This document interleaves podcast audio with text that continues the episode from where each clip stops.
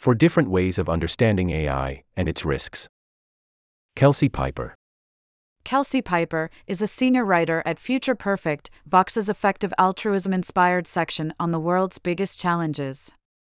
She explores wide-ranging topics like climate change, artificial intelligence, vaccine development, and factory farms, and also writes the Future Perfect newsletter. I sometimes think of there being two major divides in the world of artificial intelligence. One, of course, is whether the researchers working on advanced A I systems in everything from medicine to science are going to bring about catastrophe. But the other one, which may be more important, is whether artificial intelligence is a big deal or another ultimately trivial piece of tech that we've somehow developed a societal obsession over. So we have some improved chatbots, goes the skeptical perspective. That won't end our world, but neither will it vastly improve it. One comparison I sometimes see is to cryptocurrency. A couple years ago, there were plenty of people in the tech world convinced that decentralized currencies were going to fundamentally transform the world we live in. But they mostly haven't, because it turns out that many things people care about, like fraud prevention and ease of use, actually depend on the centralization that crypto was meant to disassemble. In general, when Silicon Valley declares that its topic du jour is the biggest deal in the history of the world, the correct response is some healthy skepticism. That obsession may end up as the foundation of some cool new companies, it might contribute to changes in how we work and how we live, and it will almost certainly make some people very rich. But most new technologies do not have anywhere near the transformative effects on the world that their proponents claim. I don't think A I will be the next cryptocurrency. Large language model-based technologies like ChatGPT have seen much, much faster adoption than cryptocurrency ever did. They're replacing and transforming wildly more jobs. The rate of progress in this space just over the past five years is shocking.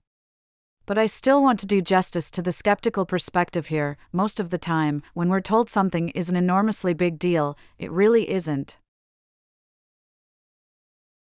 Four quadrants of thinking about A I. Building off that, you can visualize the range of attitudes about artificial intelligence as falling into four broad categories. You have the people who think extremely powerful A I is on the horizon and going to transform our world. Some of them think that'll happen and are convinced it'll be a very, very good thing. Every child will have an A I tutor that is infinitely patient, infinitely compassionate, infinitely knowledgeable, infinitely helpful, Mark Andreessen wrote in a recent blog post. Every scientist will have an A I assistant slash collaborator slash partner that will greatly expand their scope of scientific research and achievement. Every artist, every engineer, every businessperson, every doctor, every caregiver will have the same in their worlds. A I is quite possibly the most important and best thing our civilization has ever created, certainly on par with electricity and microchips, and probably beyond those.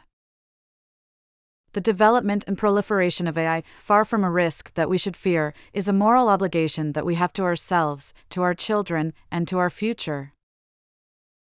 We should be living in a much better world with A I, and now we can. Call that the it'll be big, and it'll be good corner of the spectrum. Contrast that with, say, A I impacts. Katia Grace, whose recent survey found half of machine learning researchers saying there is a substantial chance that A I will lead to human extinction. Progress in A I could lead to the creation of superhumanly smart artificial people with goals that conflict with humanity's interests and the ability to pursue them autonomously, she recently wrote in Time. In the middle, perhaps you'd place A I pioneer Yoshua Bengio, who has argued that, unless a breakthrough is achieved in A I alignment research, we do not have strong safety guarantees. What remains unknown is the severity of the harm that may follow from a misalignment, and it would depend on the specifics of the misalignment. Then there's the A I won't majorly transform our world, all that superintelligence stuff is nonsense, but it will still be bad quadrant. It is dangerous to distract ourselves with a fantasized A I-enabled utopia or apocalypse, which promises either a flourishing or potentially catastrophic future.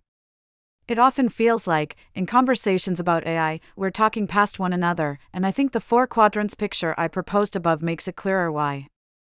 The people who think A I is going to potentially be a world-shattering big deal have a lot to discuss with one another. If A I really is going to be a huge force for good, for augmentation of human strengths and vast improvements to every aspect of the way we live, then overly delaying it to address safety concerns risks letting millions of people who could benefit from its advancements suffer and die unnecessarily.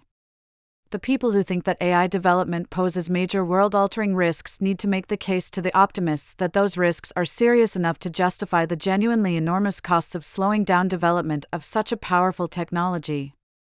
If A I is a world-altering big deal, then the high-level societal conversation we want to be having is about how best to safely get to the stage where it alters the world for the better. But many people aren't persuaded that A I is going to be a big deal at all and find the conversation about whether to speed up or slow down baffling. From their perspective, there is no world-altering new thing on the horizon at all, and we should aggressively regulate current A I systems if they are mostly bad and we mostly want to limit their deployment, or leave current A I systems alone if they are mostly good and we mostly want to encourage their deployment. Either way, they're baffled when people respond with measures aimed at safely guiding superintelligent systems.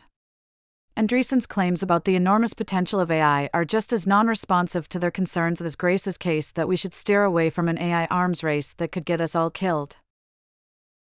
For the societal conversation about A I to go well, I think everyone could stand to entertain a bit more uncertainty. With A I moving as fast as it is, it's really hard to confidently rule anything in or out. We're deeply confused about why our current techniques have worked so well so far and for how long we'll keep seeing improvements. It's entirely guesswork what breakthroughs are on the horizon. Andreessen's glorious utopia seems like a real possibility to me. So does utter catastrophe. And so does a relatively humdrum decade passing without massive new breakthroughs. Everyone might find we're talking past each other a little less if we acknowledge a little more that the territory we're entering on A I is as confusing as it is uncertain.